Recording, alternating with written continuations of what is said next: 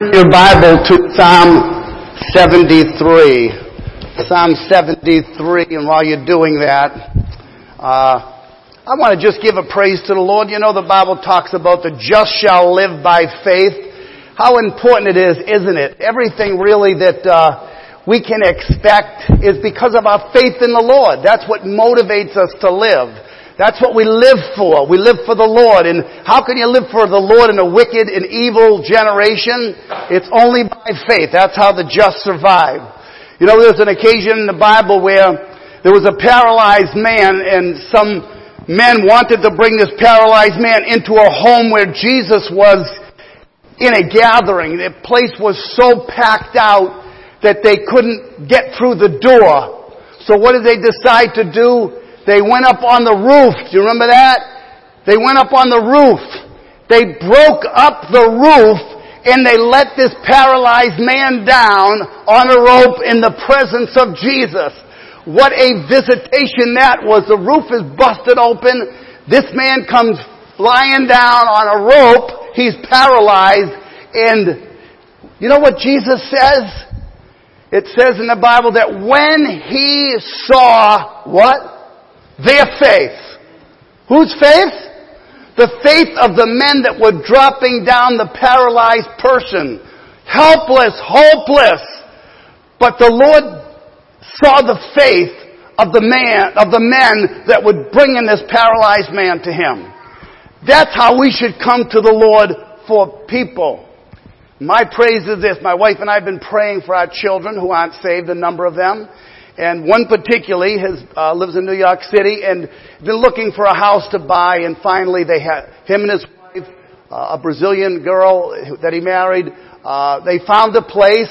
Uh, they have the deposit down or whatever. It looks like they're going to be getting the home. So yesterday, uh, they rode the bicycle from where they live to to the house that they were going to buy. And there happened to be somebody outdoors, a next-door neighbor, and they started conversing with him and asking questions about the neighborhood and informed them that they would be moving in. And amazingly, they're born-again Christians. Um, my my son's a lawyer, and uh, his wife's a lawyer. They're the owners of the uh, house next door, and uh, they rent a floor in their house to another couple that are born again, and uh they invited my son and his wife to come to their church, and their church is a Reformed church.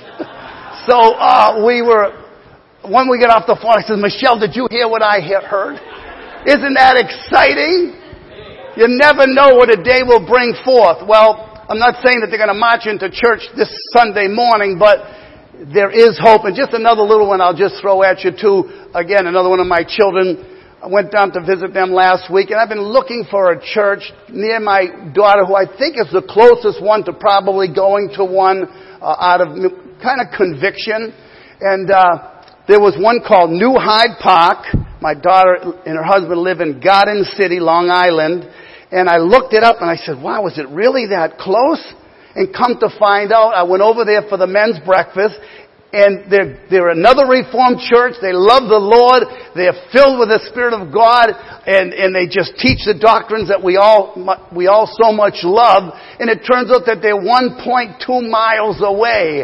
I actually was going to walk to the Bible study, but I was a little behind time, so I had to take my car. So you just never know, um, what the Lord can do. So let, let's keep praying for our loved ones. Uh, My, you know, we even said, "Lord, if it's just send somebody into their life, somebody that they work with, or somebody that they uh, associate with, or whoever, someone that gets converted." And that's our hopes, that the Lord is going to work in our children, and we have hopefully the same hope that you have for your children, for your loved ones. Don't give up, brothers and sisters. Let's keep praying. Let's keep seeking the Lord. So let's get to Psalm seventy-three, and let me just give you a few words in preparation for this psalm. This psalm is written by uh, Asaph, who happens to be a Levite. That was a priestly tribe.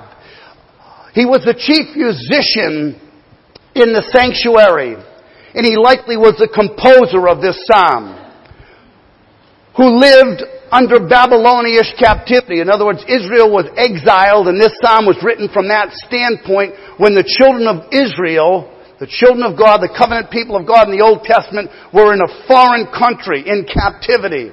And through this psalm, he was trying to console the Israelites who were in bondage, who were greatly distressed and miserable because of their outward circumstances. And I think you could probably relate to that in some way or another. The psalmist, we will see, has misgivings about God's government. He has a strong temptation to think that the Israel of God, the people of God that is, are no happier than other people. And that God is no kinder than, to them than He is to us. So the psalmist is writing from a distorted standpoint, which is reality. We can sometimes get ourselves into a distorted state of mind, and spiritually so, that our prayers, our thoughts are askew, and we miss the mark. Let's read together, or let me read with you, or to you rather, Psalm seventy-three, verses one to seventeen. Truly, God is good to Israel, to those who are pure in heart. But as for me, now this is where the psalmist is saying, I have fallen out of that category of being one who's pure in heart. And remember Jesus says, blessed are the pure in heart, for they shall see God. The psalmist is confessing here, but as for me, my feet had almost stumbled. My steps had nearly slipped, for I was envious of the arrogant when I saw the prosperity of the wicked. For they have no pangs until death. Their bodies are fat and sleek. They are not in trouble as others are. They are not stricken like the rest of mankind. Therefore pride is their necklace. Violence covers them as a garment. Their eyes swell out through fatness. Their hearts overflow with follies. They scoff and speak with malice. Loftily they threaten oppression. They set their mouths against the heavens, and their tongue struts through the earth. Therefore his people, his people turn back to them and find no fault in them. And they say, how can God know? Is there knowledge in the Most High God? Notice the questioning here of the integrity of God. Verse twelve, behold, these are the wicked, always at ease. They increase in riches. All in vain have I kept my heart clean. In other words, they've got the advantage over me. Here I am, a sacrificial person believing in God, and look what they have compared to what, what I've got. All in vain have I kept my heart clean and washed my hands in innocence. For all the day long I have been stricken and rebuked every morning. If I had said, I will speak thus, I would have betrayed the generations of your children. Verse sixteen. But when I thought how to understand this, it seemed to me a wearisome task until I went, until I went, until I went into the sanctuary of God. Then, then I discerned their end. May the Lord add His blessing to the reading of His Word. I have something to say to you. Amen. If there's one verse that I want to pick out out of the whole verses that we read, I'd like to pick on verse two, which said, but as for me, my feet had almost stumbled. My steps had nearly slipped. Our brother had read in the Psalms, Psalm twenty-eight, where the psalmist pleads with God and he says, Lord, be not thou silent to me, lest if thou be silent, I become like them that go down to the pit. Would that be drastic or what? For someone who's classified as the salt of the earth, the light of the world, to become like them that go down to the pit? The title of this sermon is, Are You in Danger of Committing Adultery with Your Eyes? Is that a possibility? Are you committing adultery with your eyes? What do I mean by this? Here the psalmist Asaph It's all about his observations. What he's seeing out there that is irritating him, that is making him jealous and envious of what they are enjoying and what he is being deprived of. How ironic. Yes, we are the salt of the earth. We are the light of the world. Yet we're in danger. We're always in danger zone in the world. We're on a battlefield. We have the enemy always lurking. The lust of the flesh, the lust of the eyes, and the pride of life is not of the Father, but is of the world. You and I are. We're in the world. We're not of it, but we're in it. Therefore, there's trial, there's temptations, and there's difficulties. But as for me, he says, my feet had almost stumbled. My steps had nearly slipped. The scripture does talk about believers slipping, about believers drifting. It can happen. As a matter of fact, you might stop and ask yourself the question, am I drifting? Am I slipping? One thing the Bible encourages us to have is to have sure feet. We get the imagery in the Bible about the sure-footed animals that would be able to climb those difficult places when they would go up the mountainsides and go up these high cliffs. They were able to stay steady on their route. But sometimes there are those animals that don't have the same sure-footedness and can go into places where they could easily slip. And so you and I too have the tendency of possibly slipping. When the author of Hebrews writes to the Hebrews, he says in chapter two verse one, to take heed to the truth of the gospel of the doctrine, lest you possibly slip away. Therefore we ought to give them more earnest heed to the things which we have heard, unless we, one translation has it, drift away. Drifting away. That could have been a title to this sermon. Drifting away. We've got a lot to, to be able to stay steady. We have no excuses. As a matter of fact, it tells us in Second Peter one three, his divine power has given unto us all things that pertain unto life and godliness. And that we have escaped the corruption of the world that is in the world through lust. How? By faith we have escaped that.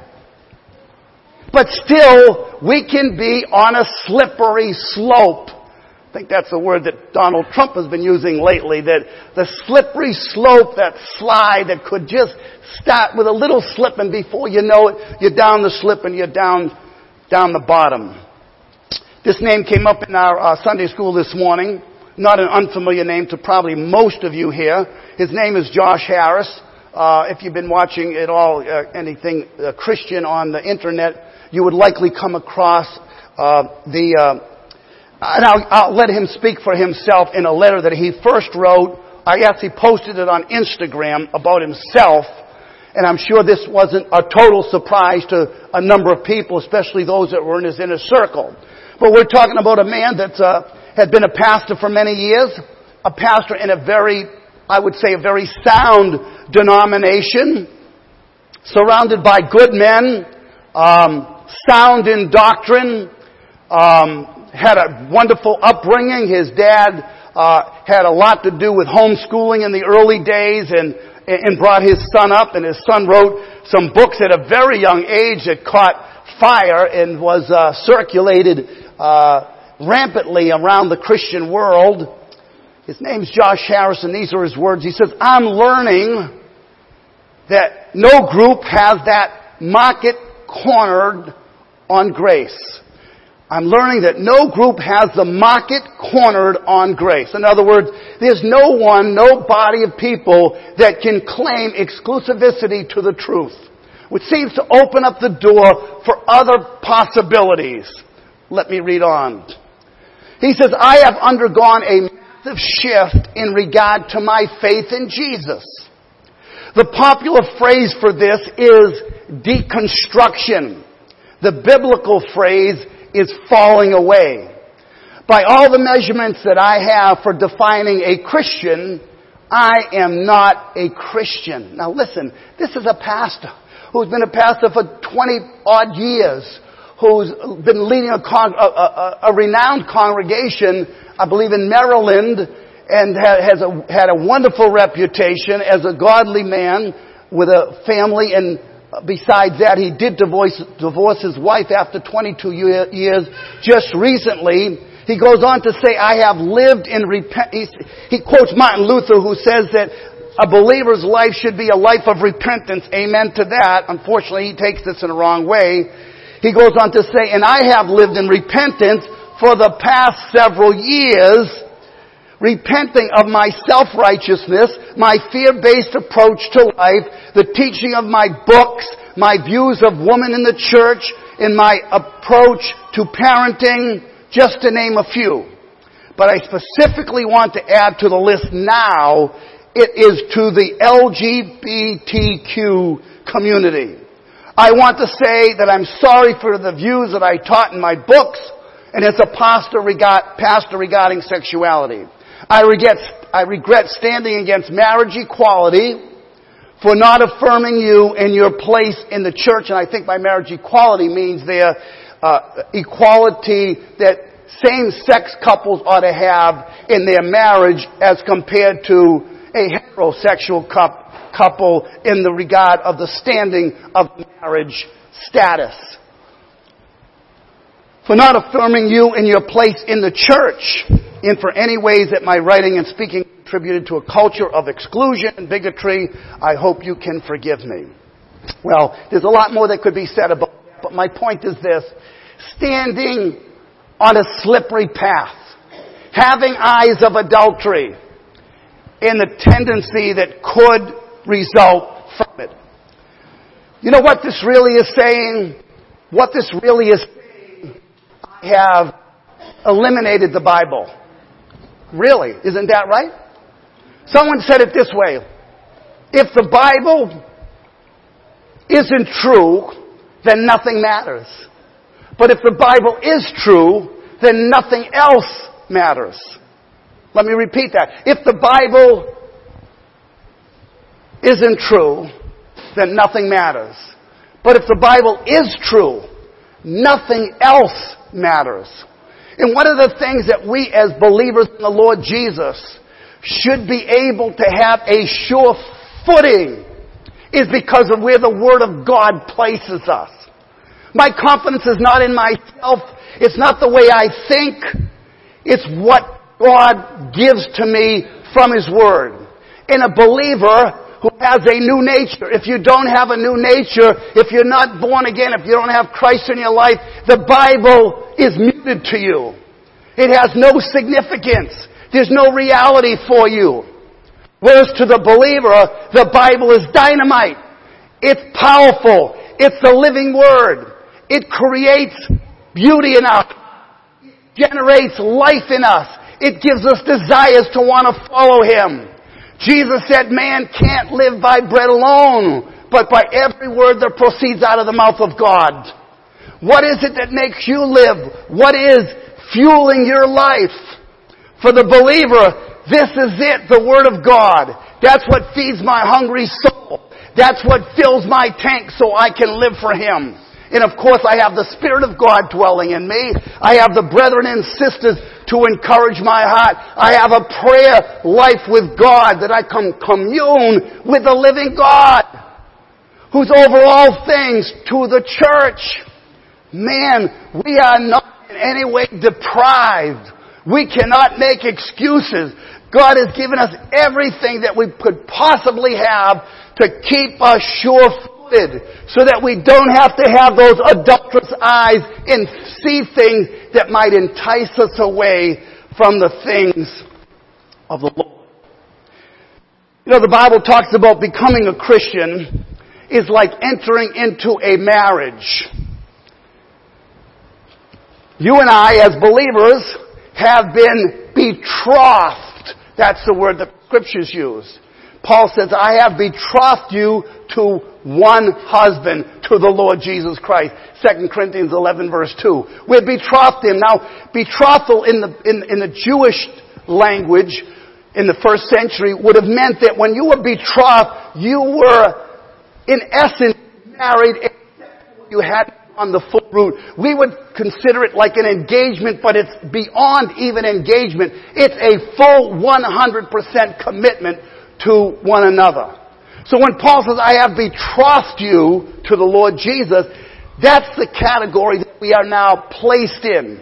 And we're looking forward to the marriage supper of the Lamb.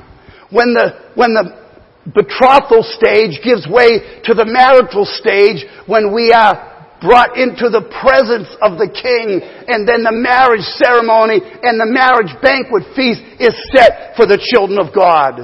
So we are those virgins, the five wise virgins that have oil in our lamps, and we're waiting for the bridegroom to come.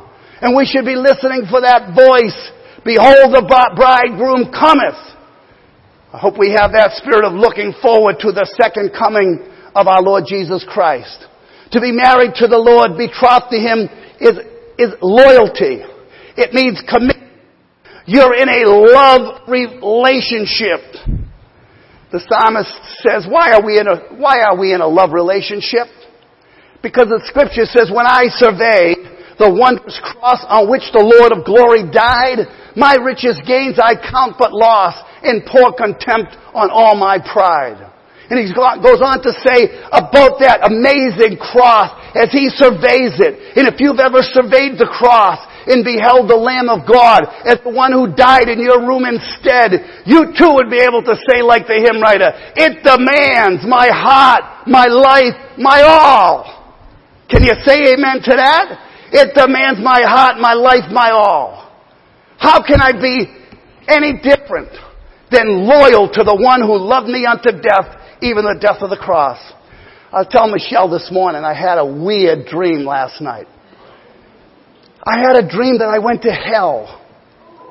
And I, I'm telling you, it really shook my world. I dreamt that I was going, and maybe I, I'm uh, embellishing this a bit, but I, I felt like I was going in a deep, dark hole that was never ending. Just surrounded with blackness and darkness, with no one to talk to, no one to have relief from, no, no chance of escaping this destiny that I was a part of at the time. And I woke up out of my dream and I said, wow, I don't know if I realize how serious it is to go to hell. And man, did that shake me up. Like, wow. That is something else. One one uh, writer says about hell, "'Tis the worm that never dieth, gnawing at my bosom's core. Is there, is there no deliverance?" Echo answers, "Nevermore." Echo answers, "Nevermore." The gospel saves people from hell. And if hell doesn't shake your world, if hell doesn't become a reality to you, guess what? When you survey that wondrous cross, you're going to pass by and say, it's nothing to me. But when your world has been shaken and you have come to reality of the kind of God that we have to do with, that He's a holy, sin-hating God, and the only way to be freed from the bondage of our sin and from the penalty of our sins is by beholding the Lamb of God and by faith, believing on Him, embracing Him, and trusting Him as one's Lord and Savior. Survey that wondrous cross. If you're not a believer, ask the Lord to open your eyes and to give you faith. You know, as ones that are betrothed from, to the Lord, and I want to say in a marriage state, we're expected to, like we do when we say a vow in a wedding, unto you and to you only will I be faithful. I will be with you. I will serve you until the day of my death, in sickness and in health, for good or for bad. And so it should be with us towards the Lord. But the psalmist says, God is good to Israel, but as for me, as for me, my feet, almost, praise God, almost, You know, we don't have to fear. Our, our salvation is not dependent on my sanctification. My salvation is dependent on my justification. It's hoped and expected that our sanctification, that is the life that we live after receiving Christ, would harmonize, would complement the fact that I have been delivered from a horrible pit, that I have been delivered from judgment that should have been mine, that Jesus bore on the cross. I should be exhibiting that in my life and show signs of gratitude to the Lord Himself. Oh, how we need to renew our vows. How we need to believe truly that God is good. Maybe that's where they get that expression. God is good. And what do you say to that? All the time. God is good all the time. God, all the time. God is good to the Israel of God, to the people of God. We have to trust that and believe in that. This is where faith will bring us. But oftentimes we get shaky. Um, let's face it. We are to a degree all capable of being schizophrenic. What do I mean by that? We have two natures. The old man has not been eliminated from me or you, even as Christians. I bet you, like me, have thoughts about the past. Certain things, maybe going back to them in history, or something that you see that reminds you of something that you enjoyed in your sinful era. Or you're enticed by something out there that's drawing your affections away from the Lord into that. That's why the Bible says, for the flesh lusts against the spirit, the spirit against the flesh. These are contrary one to the other, so that you cannot do the things that you would. Yes, there is that struggle. If you don't have a struggle, don't think of yourself as a believer.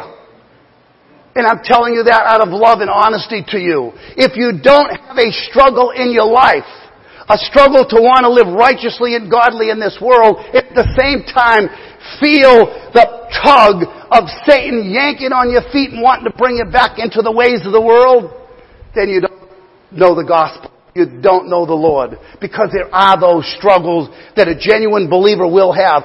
Some more and some less. It's been oversimplified, I agree, but it, I think, could serve our purposes by me mentioning this. It's like someone has said, you have two dogs.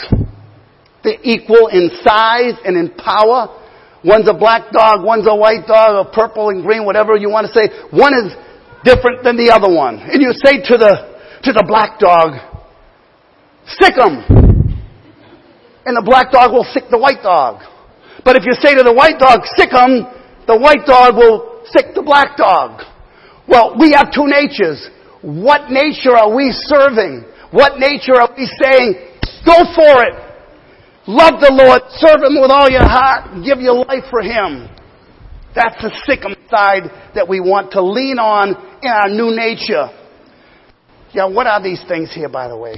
Uh, this is an illustration that I thought of during the week. You know, hopefully everybody, even the youngest in this room, can understand this.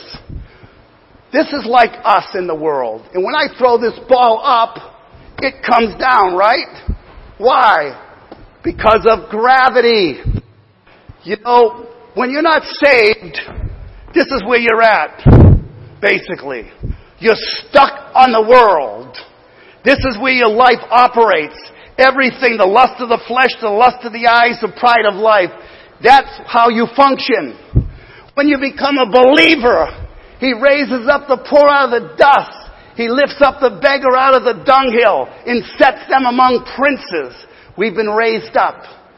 To what? For what purpose? Set your affections on things above, not on things on the earth.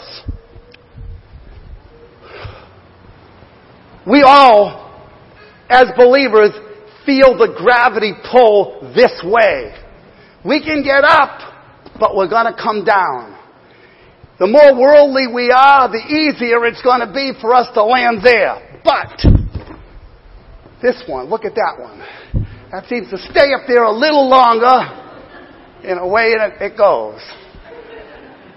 I thought of maybe buying a helium balloon, but I don't want to be teaching or preaching perfectionism.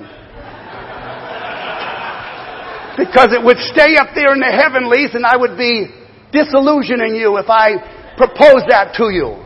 The fact is, we are like that balloon. We have been given the ability to now enter into the heavenlies and to have spiritual communion with God. It still feels the tug of gravity, but not as great. And I can say that. One of my struggles was, prior to my conversion, I was like, and I started reading the Bible for a couple of years and more. I said, man, I can never live like the Bible says I'm supposed to live. I said, this book's going to be for the priests, the ministers. I'm not in this league. But you know, when God, miraculously, like anyone else that's saved, it's a miracle. When God saved me, all of a sudden my, um, my affections are on things above. And not so much on things on the earth. Like the hymn writer said, turn your eyes upon Jesus, look full in His wonderful face, and the things of the earth will grow strangely dim in the light of His glory and grace. What a difference that makes. You see, our salvation is secure.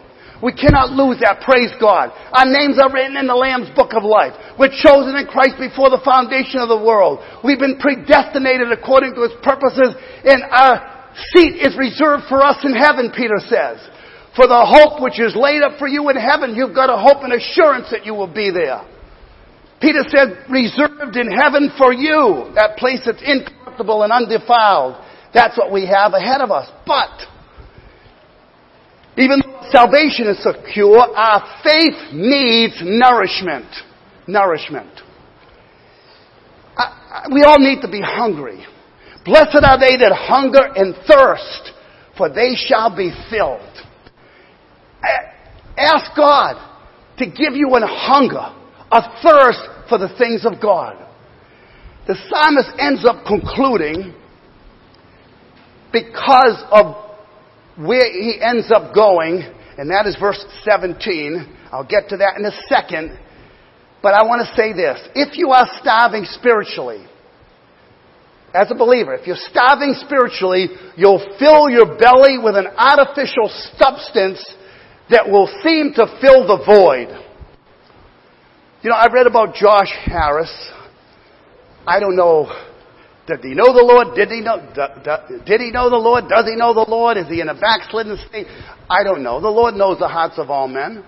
I mean, something like this. I don't know if you, some of you are, how long ago, I, remember, I don't remember when this happened, but remember Pat Boone, uh, a professing Christian. He ended up going back into very worldly ways with a hard rock, and he started wearing all the apparel of the world, and he thought that's what he should be, and he was... She just got all mixed up, I, I would say. I, I think it's the adulterous eyes that, uh, that that any of us can fall into. And what what makes us want to have adulterous eyes? Because we're not being fully satisfied ourselves with the Lord, number one. And maybe there are other things, too, that can contribute to our slipping away. When fellowship is not good for you in, in your home church, maybe there's a feud. Maybe you have a difficulty with a fellow Christian. Maybe your pastor has a Josh Harris experience. That can rock your world too, I would think. I know it would if one of you had to read something like this to the congregation. It would rattle my cage. But I want to re- remi- remind myself, I have a sure footage. Put on the whole armor of God that you may be, t- be able to what? Stand in the evil day. And having done all to stand. All to stand. To stand. The Bible says, see that you fall not out by the way.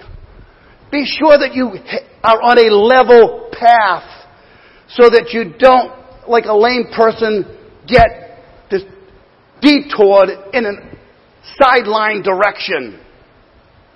Maybe Peter would be an example of that. Peter said boldly when he was asked, do you know the man?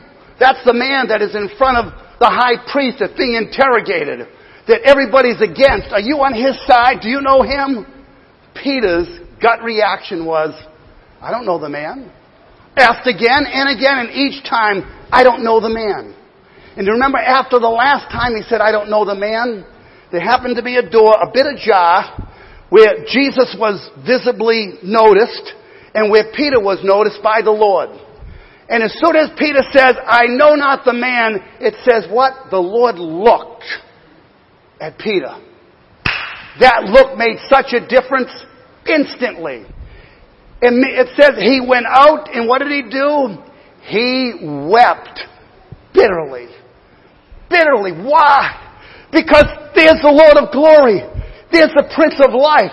There's the one that captured my heart. There's the one that I said by the Father's revelation to me that he is the Christ, the Son of the living God. And here I am denying him before men. He went out and wept bitterly.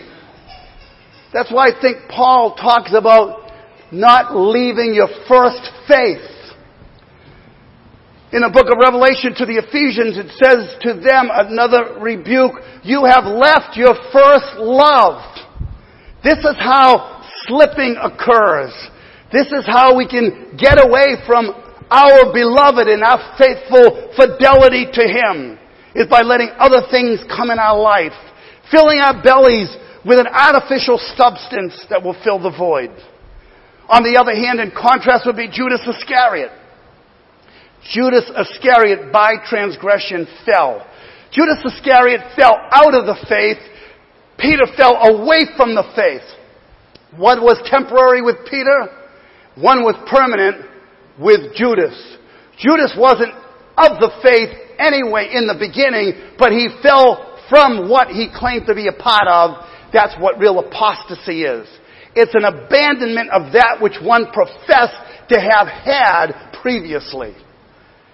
Praise God, if you're a believer, you cannot fall out of grace. You can fall from grace and be distracted by the things of the world. Keep yourself in the love of God. So how then do we avoid committing adultery with our eyes?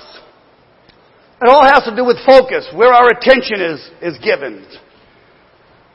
And I think it all comes from a lack of satisfaction. Is Jesus enough for you? Is he enough for me? Or do I want something more? When God rained down manna from heaven, that was a gift from God. That was angels' food to feed them. But along the way, they got discouraged. And they decided that they were going to change the manna. They were going to mix it with other ingredients and try to change the flavor of the manna that God had designed for them to be partaking of. And sometimes that's what we want to do. We want to sort of maybe turn Jesus into, into some kind of a rubberized Jesus where we can twist him and turn him and, and, and sort of make him accommodate me rather than me accommodate the Lord of glory in the way he truly is and what does, does he expect from me as a child of God. We don't set the, uh, we don't set the, the regulations and, and try to make Jesus into our own image, but rather it's the other way around. So I would say, number one, here are some of the closing remarks I want to make in regard to helping us, preventing us from slipping. And this this psalm, of course, and there's so many details. I just quickly want to make, make I got to mention a couple of them here at least. These were the things that his adulterous eye caught about them. He mentions the prosperity of the wicked. They have no pangs. They're not in trouble. They always are at ease. They increase in riches. They eat all that anyone could want to have. In other words, they're prospering. And I'm not. The psalmist is uncomfortable with his state. And the believer can get like that. Can get like that. Maybe you've never experienced it, and praise God if you haven't.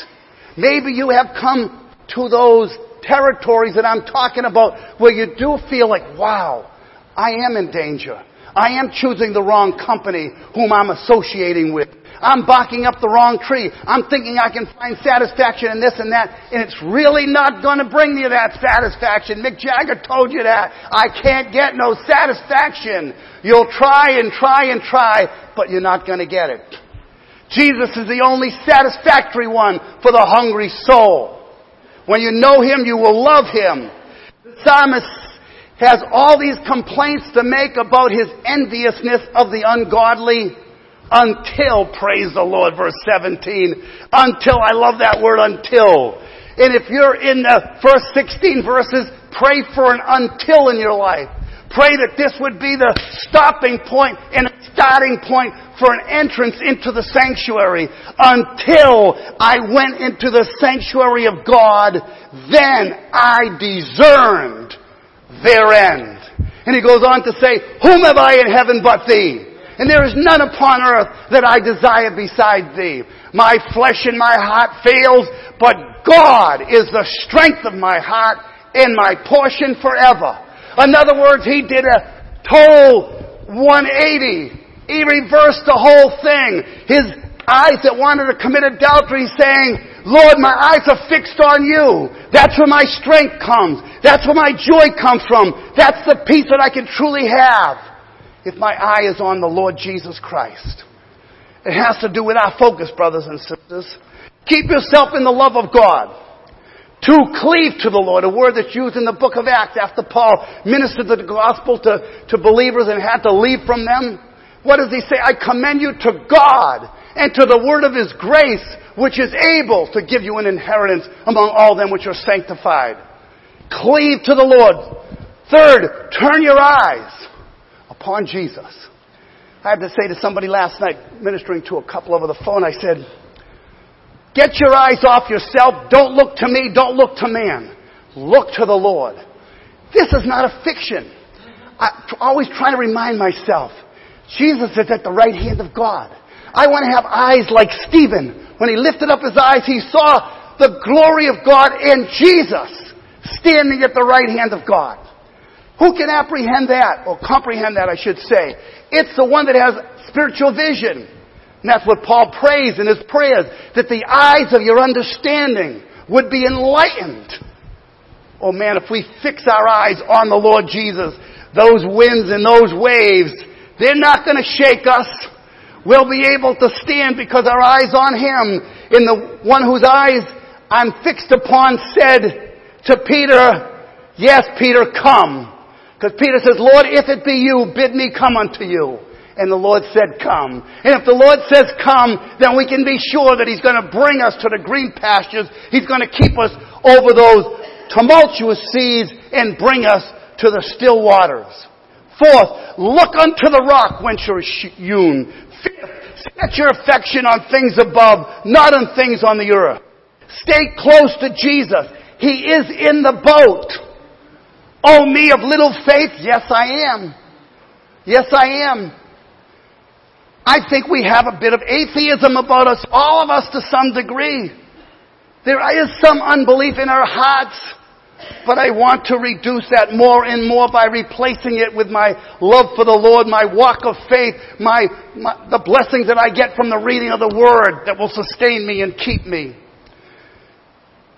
And it's also good to know that there's a Paul in the boat. Man, that hit me, Acts chapter twenty-seven. They're about to shipwreck. Their lives are on the line. They're not going to make it. Nothing looks positive here. But the angel of the Lord spoke to Paul and he says, I believe, God, that it shall be even as it was told me. It's nice when you can look to someone who has faith that you may not be up to spiritually that says, we can do it by faith in the Lord. Trust Him. Trust His Word. That's the blessing of the church, brothers and sisters. That's the blessing that we can get from the preaching and the reading of the Word of God, that it can bolster us and give us that confidence and faith that we may be lacking. Isolationism opens a door to unwelcome guests. The most dangerous place you can go is to isolate yourself. You know why? Because no one's going to bother you. And that's what you want. You don't want anybody to bother you. Not that we should be bothering each other. Don't misunderstand me. That's the last thing I want to do is be a pain to you. But I do want to be a blessing to you. And I think hopefully you want to be a blessing to me. As iron sharpens iron, so a man sharpens the countenance of his friend. How we need one another. You know, God didn't just save us individually and independently. He saved us with others. Together we are saved. And we share this life being partakers of the divine nature. So I want to be around people that I can share my life with who are partakers of that divine nature. And what a difference that will make. Those adulterous eyes, they're gonna, they're gonna not exist. They're gonna be shut. They're gonna be fixed in a different direction. But those eyes are gonna be filled with the Lord of glory. And I do believe God, and I know that He can make this true for each of us. And maybe there's somebody slipping here. Or if you think you're standing, the Bible says, take heed, lest you fall. Man, I don't want to come across like, you, you poor souls down there, you don't know what I got. I'm on top of the world. I got the Lord on my side, and it's easy peasy for me. No, no, no. We're on the same battlefield. I'm fighting the same battles that you're fighting, and I know that I could fall tomorrow.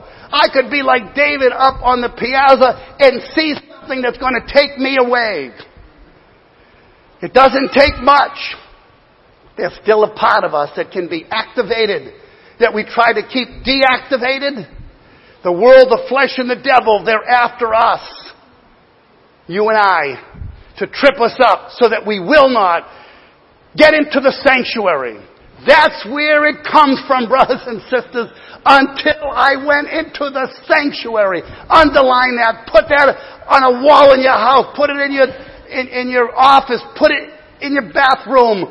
On your bathtub shower wall. Until I entered into the sanctuary. What a difference that makes. You can turn your back on the Lord. You can walk in all kinds of directions. And you can say, I don't know about God. That's what people tell me. Right. Because you have never tasted and seen that the Lord is good. So, get to that place so that you can say, yes, my heart and my flesh fails, but God is the strength of my heart and my portion forever. Whom have I in heaven but thee? And there is none upon earth that I desire beside thee. That's the one that I want to be fully loyal to. Because He's the one that gave His life for me. The least I can do is say, take my life and let it be consecrated, Lord, to Thee. Let's close in prayer. Heavenly